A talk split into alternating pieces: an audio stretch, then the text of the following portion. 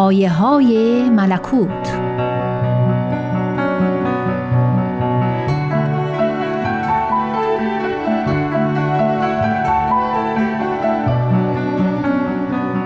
حضرت بهاءالله شارع آین بهایی میفرمایند امروز روز قیام است نه قعود ولکن قیام به حکمت و بیان است.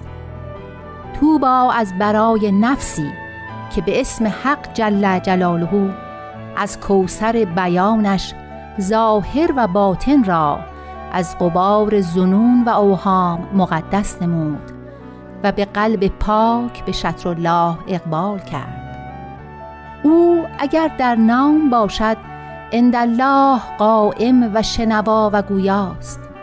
چه که جمیع ارکان و اعضا و شعراتش به محبت حق ظاهر شده و از فضل و عنایتش قوت اخذ نموده و بر خدمت ایستاده. این قیام را زوزای عالم من نکند و این لسان را زماجیر اهل امکان از بیان باز ندارد.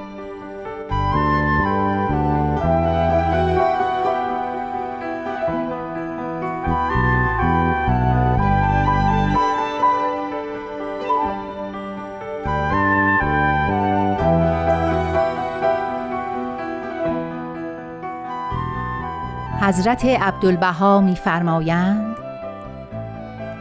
ای یاران الهی شکر کنید که در یوم اشراق توجه به نیر آفاق نمودید و مشاهده انوار کردید. از نور حقیقت نصیب بردید و از فیوزات ابدیه بهره گرفتید. و به شکرانه این موهبت دمی نیاسایید و ساکن و سامت مباشید. بشارت ملکوت را به گوشها برسانید و کلمت الله را منتشر نمایید و نصایح و وسایای الهی مجرا دارید. یعنی به حرکت و آدابی قیام کنید که جسم عالم را جان بخشید. و طفل صغیر امکان را به مقام رشد و بلوغ رسانید. تا توانید در هر محفلی شمع محبت برافروزید و هر دلی را به نهایت رعفت ممنون و مسرور نمایید. بیگانگان را مانند خیش بنوازید و اغیار را به مسابه یار وفادار مهربان گردید. اگر نفسی جنگ جوید شما آشتی طلبید. و اگر کسی ضربتی بر جگرگاه زند شما مرهم بر زخم او بنهید. شماتت کند محبت نمایید.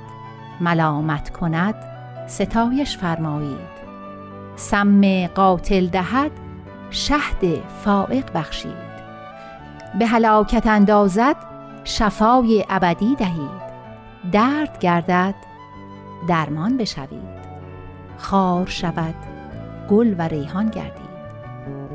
شاید به سبب این رفتار و گفتار این جهان ظلمانی نورانی گردد و این عالم خاکی آسمانی شود و این زندان شیطانی ایوان رحمانی گردد.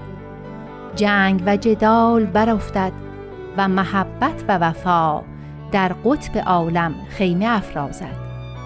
این است نتایج وسایا و نصایح الهی.